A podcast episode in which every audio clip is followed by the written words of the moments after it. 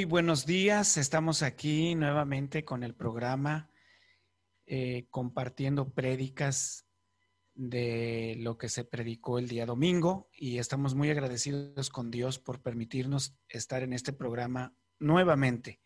Y en este momento vamos a tener eh, unos momentos con mi hijo Eliezer para que él nos eh, cante una alabanza y intercambiamos las prédicas, compartimos cómo nos fue el día domingo, que fue un día muy glorioso, muy hermoso eh, este domingo, y vamos a tener estos momentos maravillosos en la presencia de Dios. Eliezer, Dios te bendiga y aquí estamos. Dios los bendiga a todos, a todos los que se están uniendo. Dios los bendiga, son bienvenidos, todos son bienvenidos a este programa Intercambiando Prédicas donde platicamos de cómo nos fue nuestro servicio, compartimos la predicación que dimos el domingo pasado, así es que todos los que se están uniendo, bienvenidos, Dios los bendiga, todos son bienvenidos y vamos a también intercambiar alabanzas y vamos a cantarle a nuestro Dios que no hay nada imposible para nuestro Dios. Creemos en un Dios grande y poderoso. Amén. Así es que vamos a cantar que no hay nada imposible para nuestro Dios.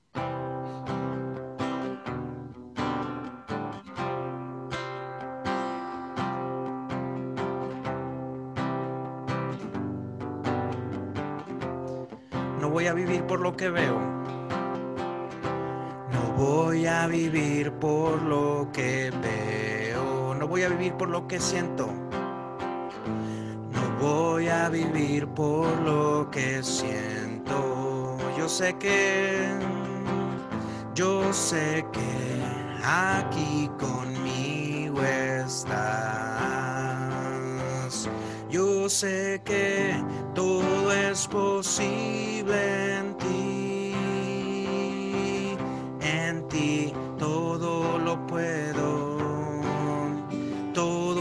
Todo es posible por la fuerza que me das. Nada es imposible, en ti los ojos se abren, cadenas se rompen y ahora vivo por fe. Nada es imposible.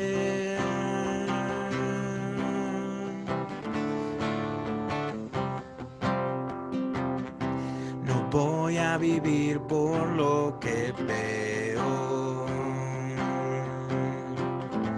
No voy a vivir por lo que siento. Yo sé que yo sé que aquí conmigo está. Yo sé que, yo sé que todo es posible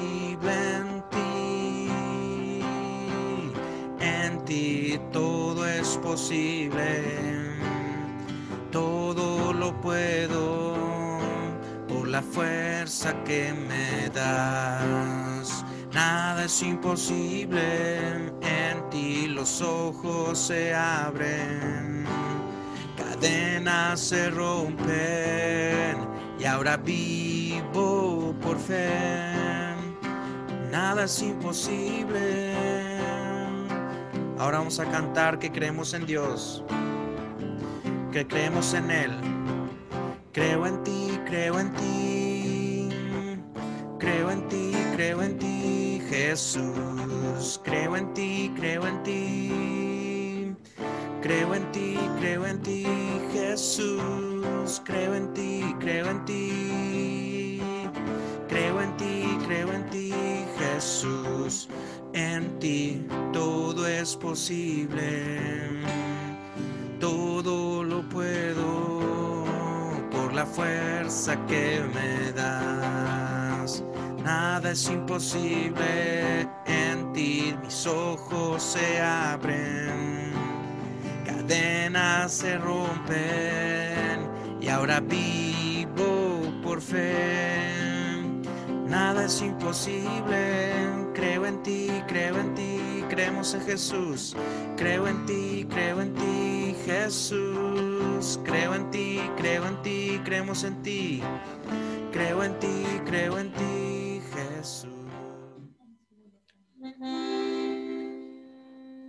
Qué hermosa alabanza acaba de cantar Eliezer y hoy quiero cantar esta alabanza de adoración donde nos dice la importancia de que Él nos tome de su mano. Porque si yo me tomo de la mano del Señor, yo tiendo a soltarme, pero si Él me toma de su mano, va a ser muy difícil que Él me suelte. Toma por favor mi mano, Señor, contigo quiero ir, con sangre aquí pagaste por mí, te quiero hoy servir, anhelo poder lo malo vencer y en santidad vivir. Toma por favor mi mano, Señor,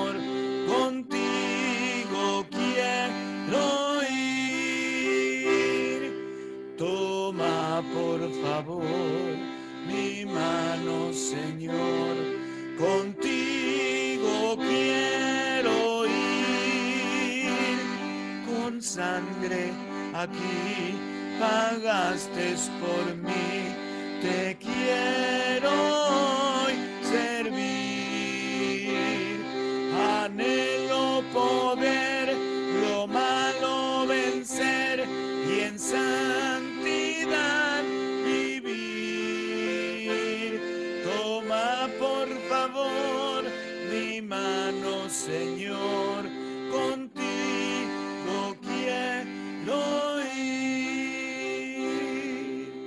el Señor nos tome de su mano y que podamos nosotros también ser sensibles, que Él nos tome. Eliezer, ¿cómo nos fue el día domingo?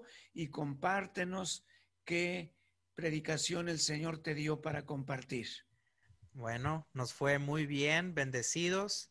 Yo siempre les platico de por acá donde estamos y a lo mejor los que nos escuchan, pues se les hace un poquito diferente, ¿verdad? Porque estamos un poquito lejos de allá. Este domingo eh, predicó Mara en el servicio, nosotros le llamamos servicio multicultural porque lo hacemos en español y en inglés. Y Mara se quedó aquí en ese servicio tempranito a las nueve y media de la mañana y yo ya estaba predicando con nuestros hermanos americanos en un servicio americano eh, a 30 minutos de aquí en una iglesia. Eh, y luego también, luego regresé también a predicar aquí en donde yo estoy, en Dimit. Nos fue muy bien, muy bendecidos. ¿A ustedes cómo les fue? ¿Cómo estuvo el clima? ¿Cómo estuvo todo por allá? Eh, fíjate que eh, también el clima está muy, muy bien.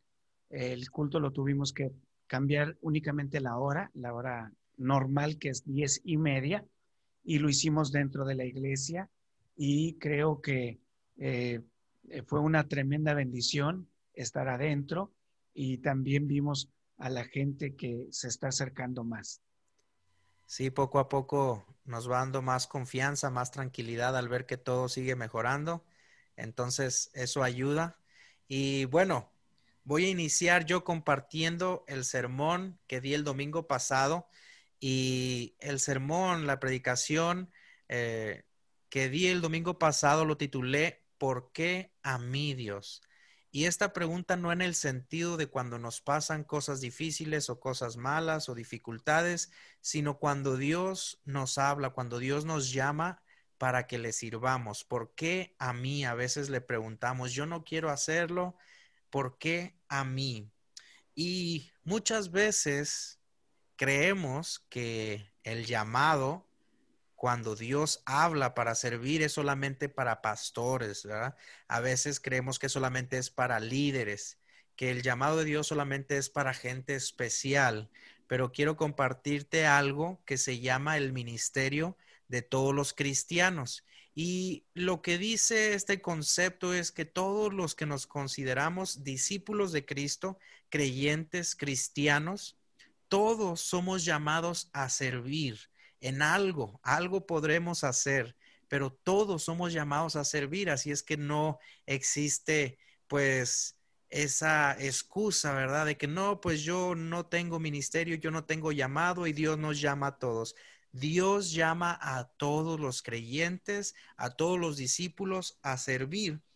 Y cuando Dios nos llama, nos preguntamos, ¿por qué a mí? Y cuando Dios nos llama es porque hay una necesidad, porque algo se tiene que cubrir, porque algo se tiene que hacer. Y yo voy a estar hablando del llamado de Moisés. Esto lo encontramos en el Antiguo Testamento, en el libro de Éxodo, de cómo Dios le habló a Moisés y cómo Dios llamó a Moisés y cómo Moisés respondió a ese llamado. Estamos en Éxodo capítulo 3, versos 7 al 14.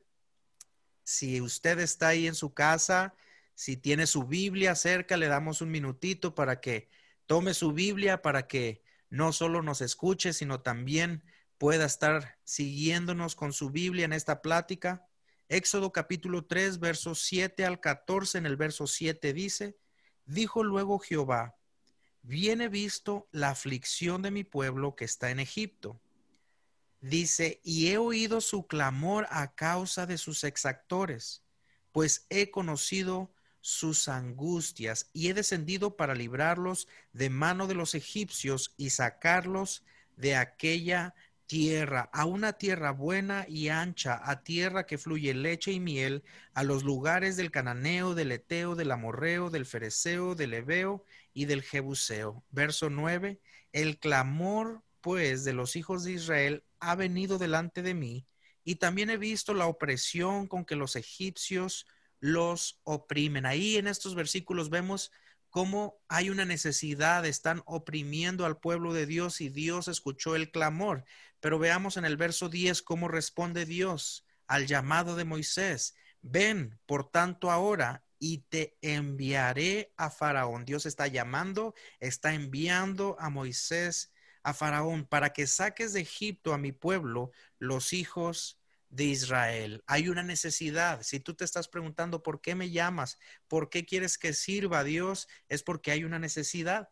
Y quiero compartirte una frase muy conocida, tal vez la has escuchado muchas veces, pero tiene mucha verdad. Dice esta frase, si no somos nosotros, ¿quién?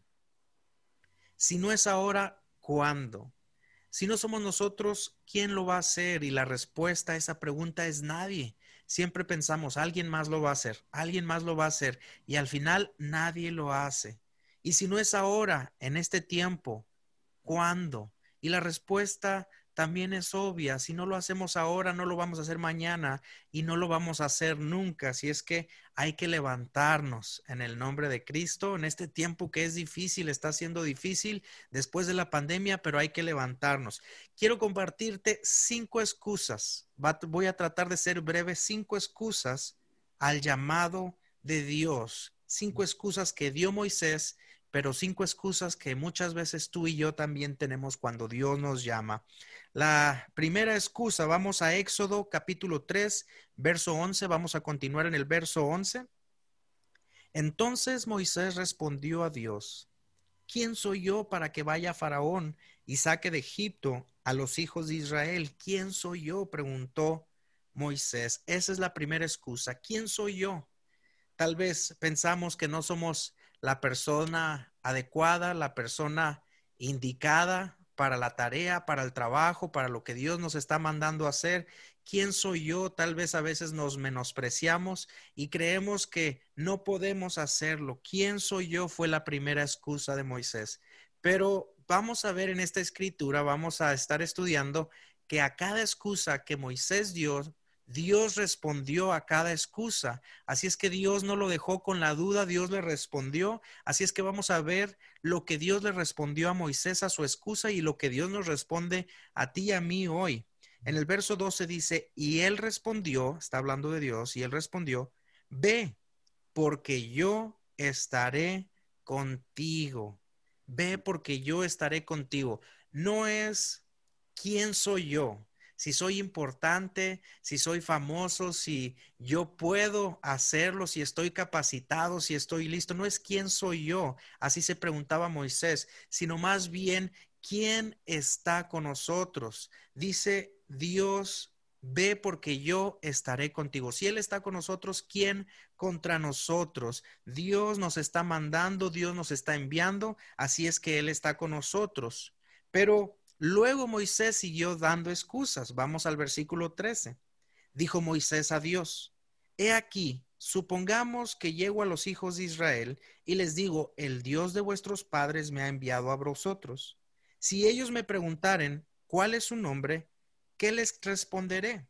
La segunda excusa que podemos encontrar aquí es, no sé suficiente, no estoy preparado ni capacitado, no sé qué responder. Si me hacen una pregunta, ¿qué les voy a decir?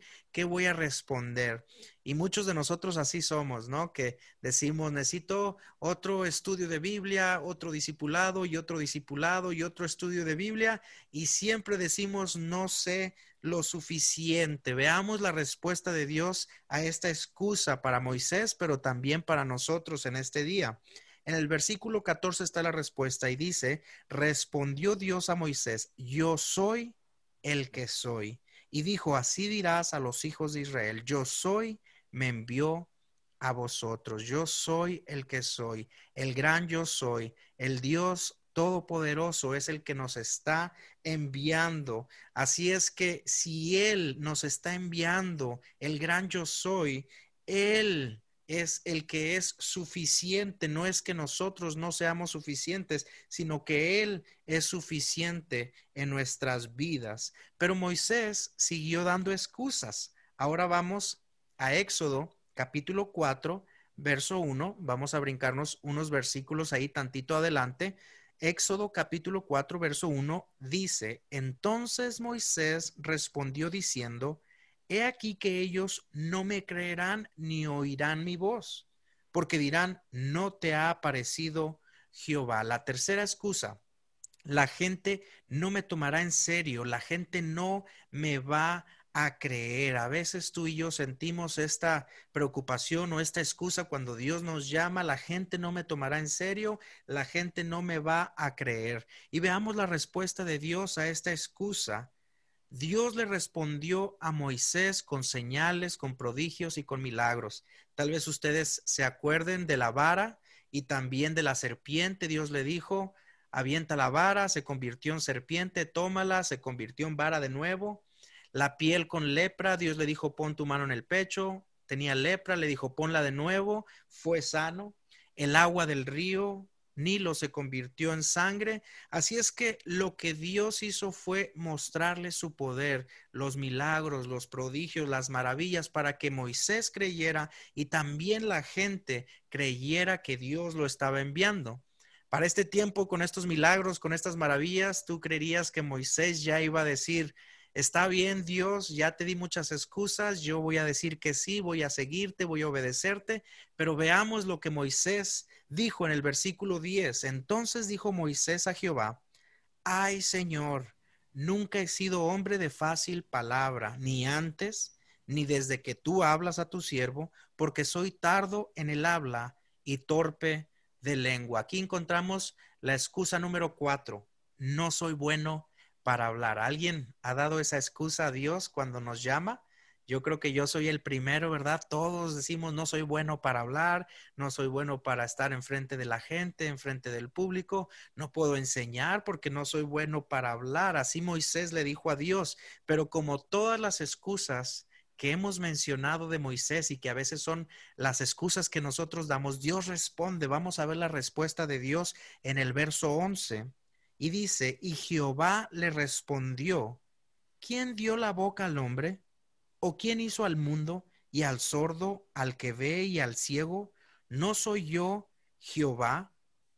Dios Todopoderoso es el que nos está llamando, el que nos está enviando. Y Dios responde que Él nos dio nuestra boca, nuestra lengua. Él creó todo el mundo. No podrá Él capacitarnos, enseñarnos a pesar de nuestras debilidades, Él puede usarnos. No es lo que nosotros vamos a hablar o lo que nosotros tengamos que decir, sino lo que Dios va a hablar a través de nosotros y a pesar de nuestras debilidades. Así es que Dios, el Todopoderoso, está con nosotros.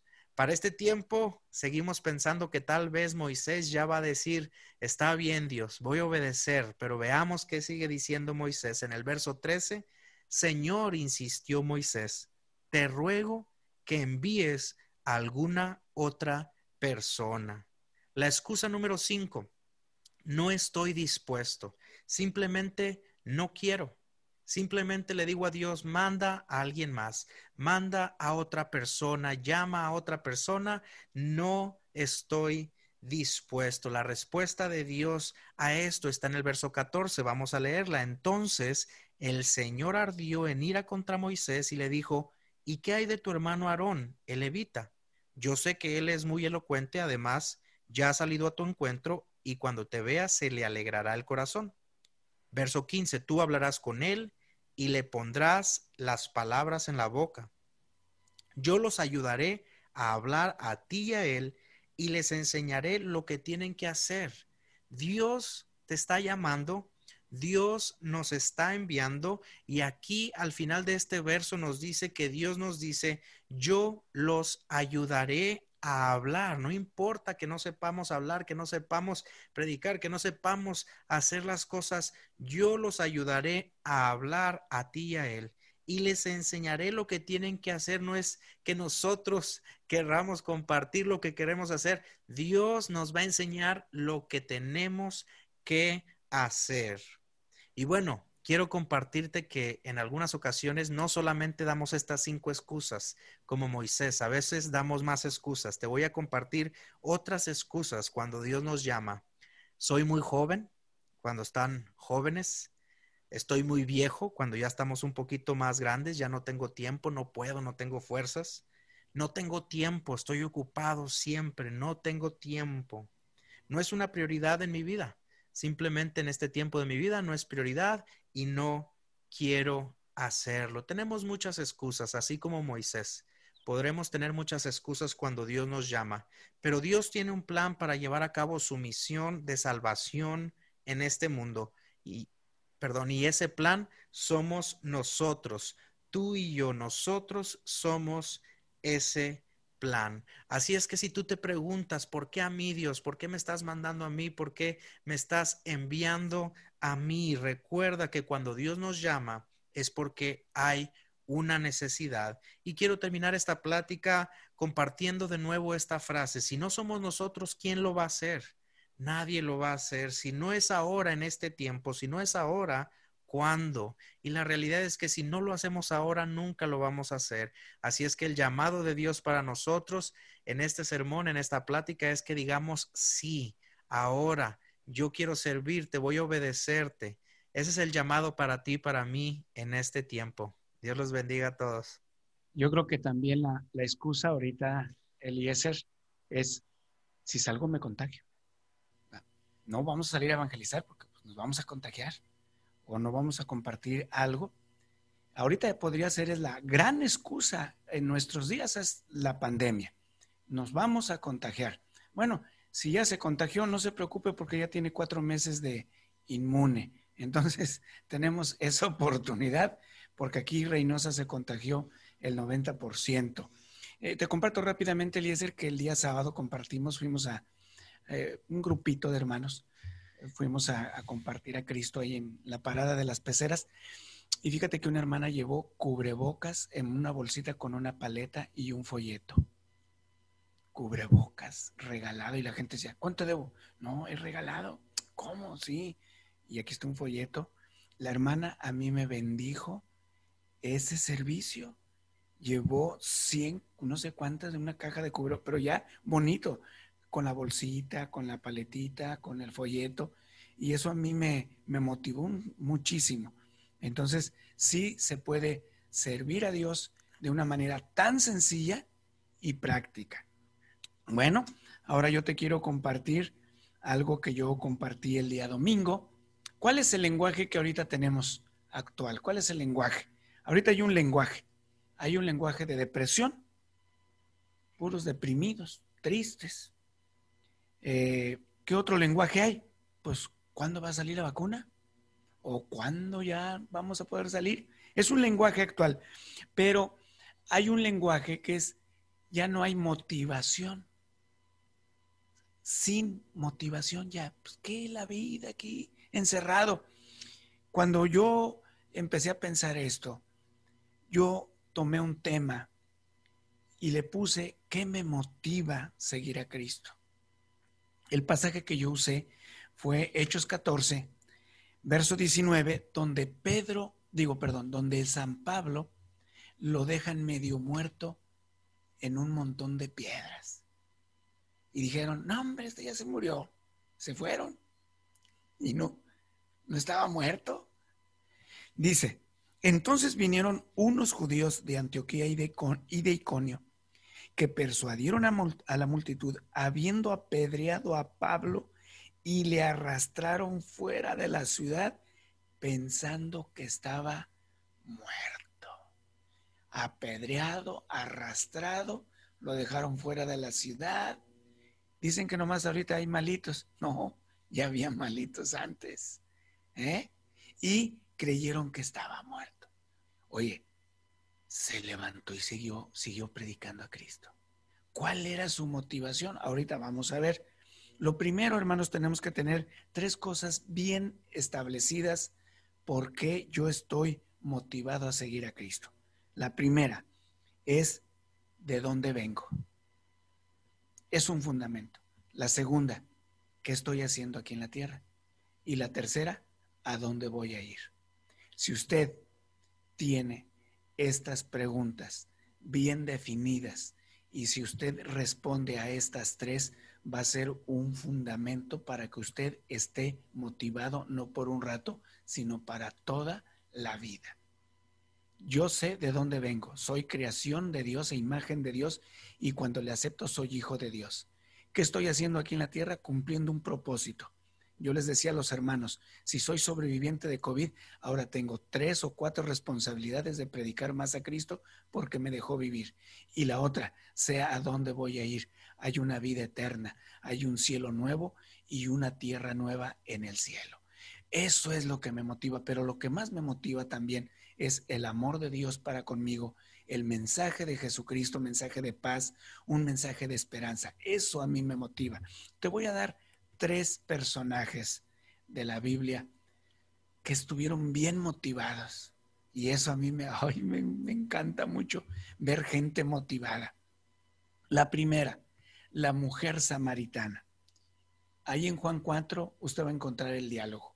Pero a donde yo quiero llegar en el diálogo que tuvo con Jesús es que dice que dejó su cántaro cuando terminó de platicar con Jesús y dice que se fue a la ciudad a hablarle a los hombres.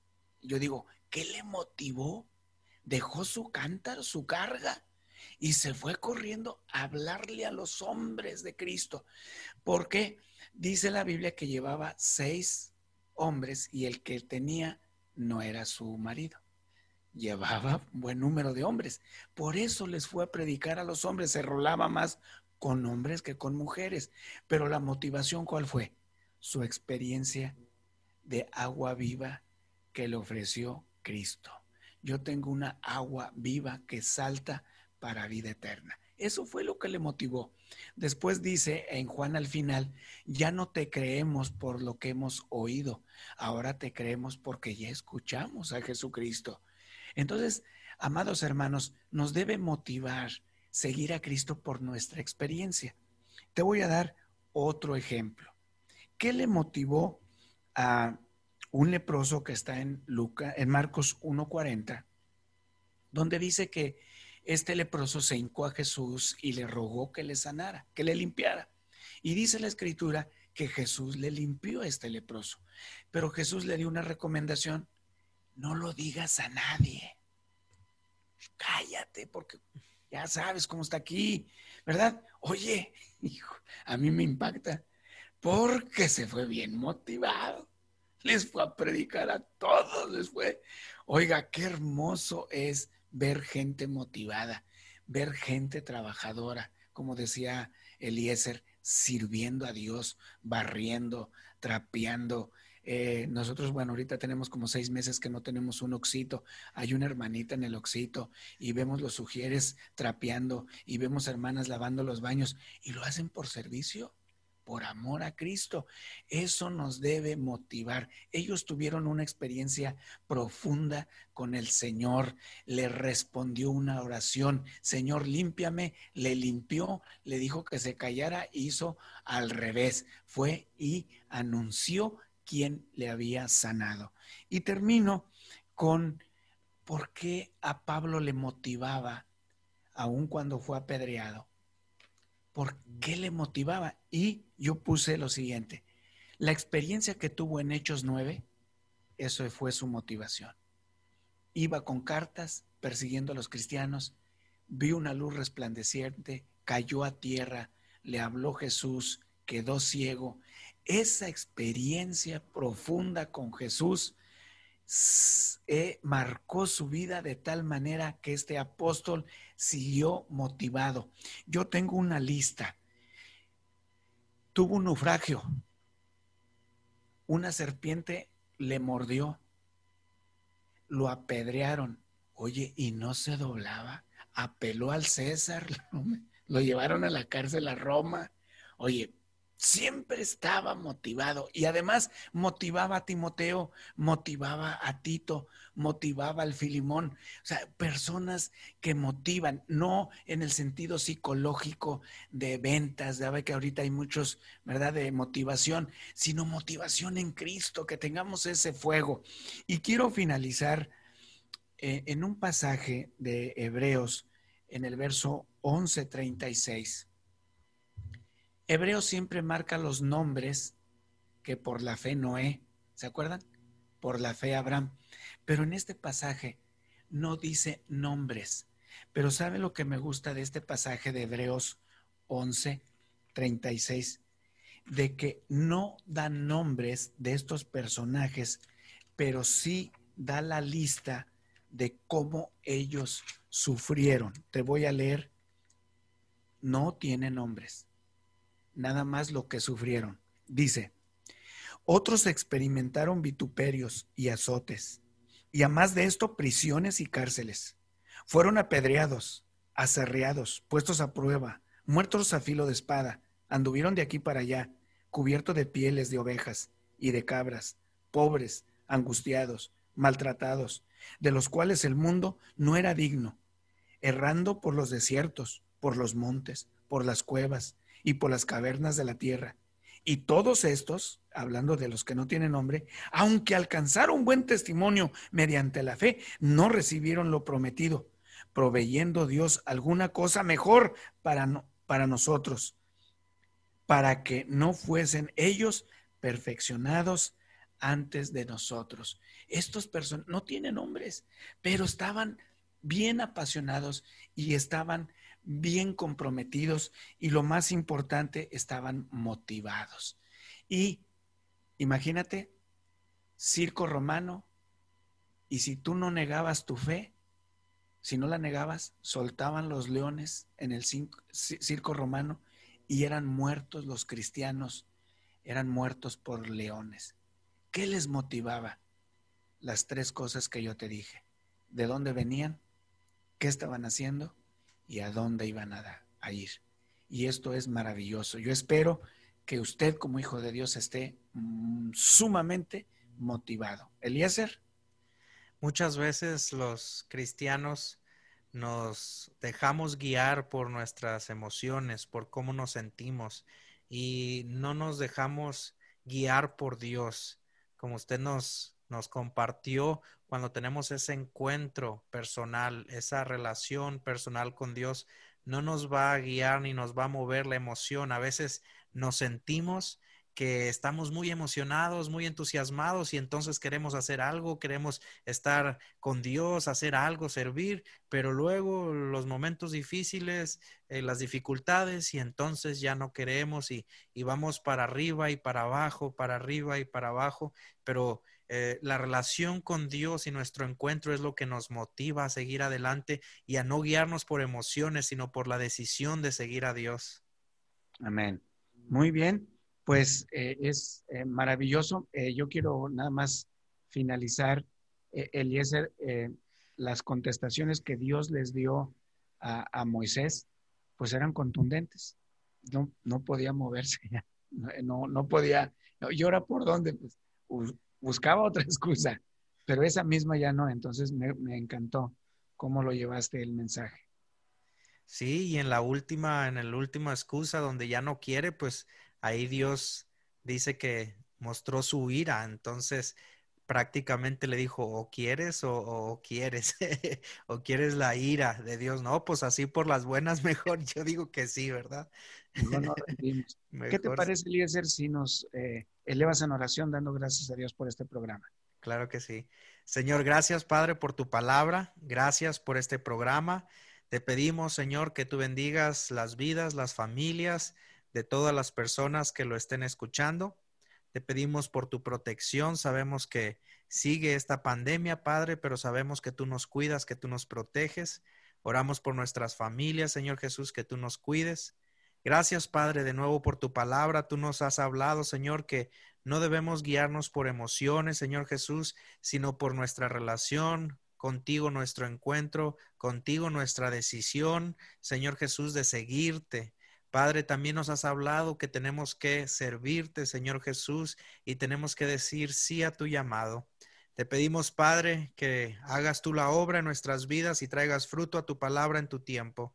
Te lo pedimos en el nombre de Cristo. Amén.